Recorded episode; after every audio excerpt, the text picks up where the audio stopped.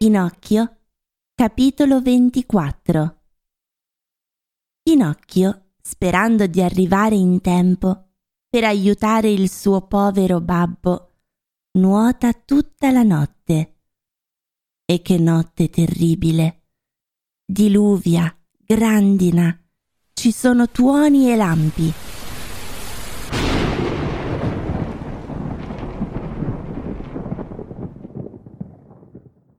Verso il mattino riesce a vedere poco distante una lunga striscia di terra. È un'isola in mezzo al mare.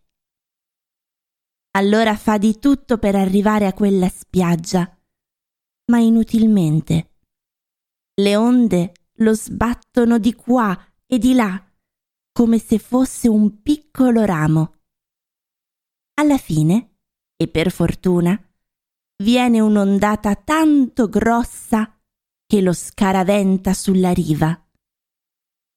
Pinocchio dice Anche per questa volta l'ho scampata bella. Intanto, a poco a poco, il cielo si rasserena. Il sole viene fuori in tutto il suo splendore e il mare diventa tranquillo e calmo. Allora il burattino stende i suoi panni al sole per asciugarli e si mette a guardare di qua e di là per vedere se riesce a trovare in mezzo al mare una piccola barca con un omino dentro.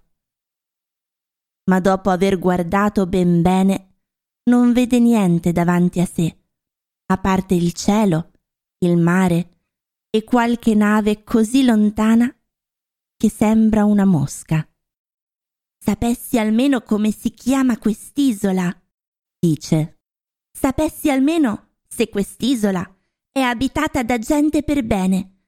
Voglio dire, da gente che non ha il vizio di attaccare i ragazzi ai rami degli alberi. Ma a chi posso domandarlo? A chi? Se non c'è nessuno. Quest'idea di trovarsi solo solo in mezzo a quella grande isola disabitata, gli mette addosso tanta malinconia che sta quasi per piangere. Quando, tutto a un tratto, vede passare un grosso pesce che se ne va per i fatti suoi, con tutta la testa fuori dall'acqua. Il burattino gli grida a voce alta per farsi sentire. Ehi, signor pesce, posso chiederti una cosa? Anche due, risponde il pesce, che in realtà è un delfino. Mi potresti dire se in quest'isola ci sono dei paesi dove si può mangiare senza pericolo di essere mangiati? Ce ne sono di sicuro, risponde il delfino. Anzi, ne ho trovato uno poco lontano da qui. E come ci si arriva? Devi prendere quella stradina là, a sinistra, e andare sempre dritto. Non puoi sbagliare. Dimmi un'altra cosa.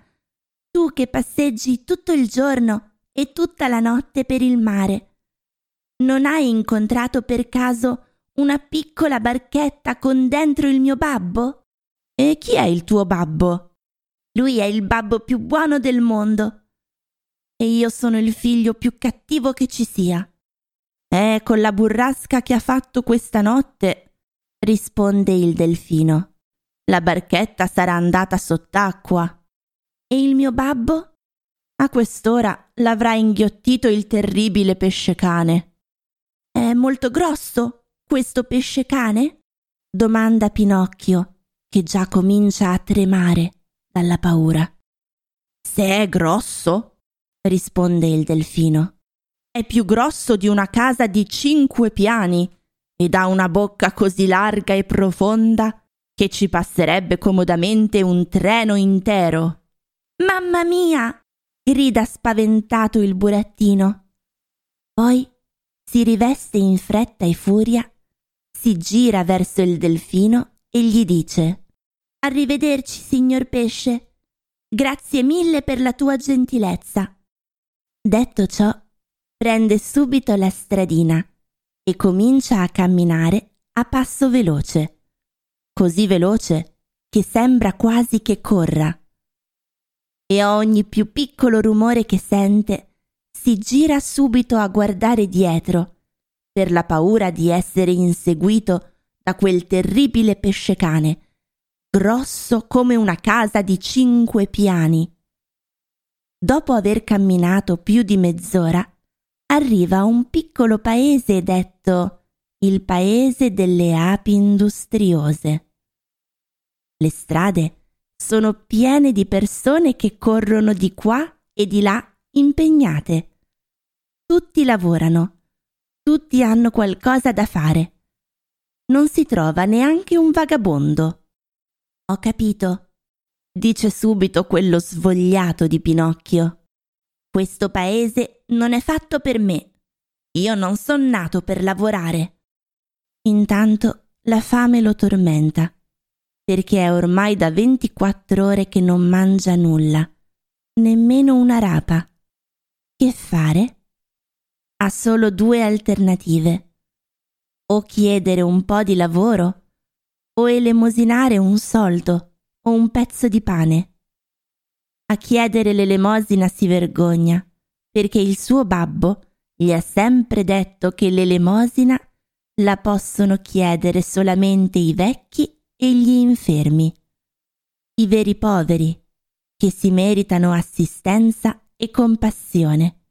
Sono quelli che, a causa dell'età o di una malattia, non possono più guadagnare il pane con il lavoro delle proprie mani tutti gli altri hanno l'obbligo di lavorare e se non lavorano e patiscono la fame, tanto peggio per loro.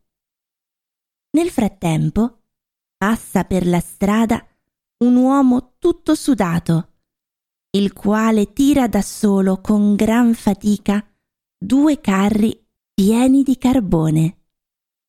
Pinocchio gli si avvicina e, abbassando gli occhi per la vergogna, gli dice sottovoce Mi fareste la carità di darmi un soldo, perché sto morendo di fame.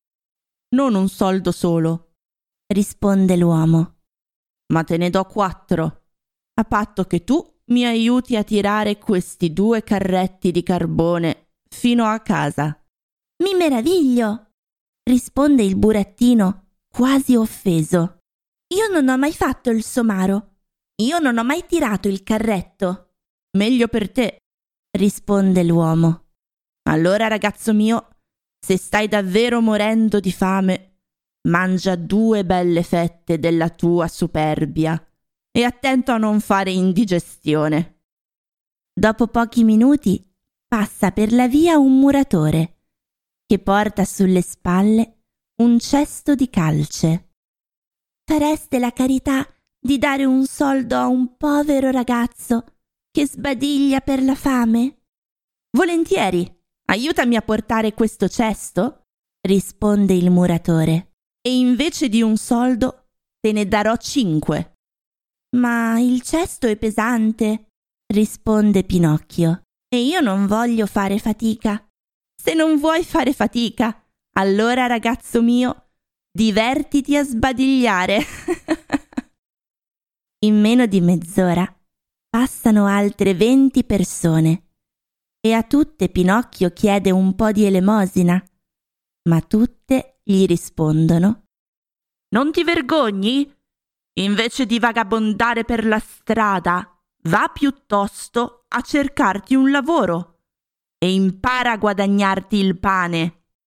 Finalmente passa una buona donna che porta due brocche d'acqua.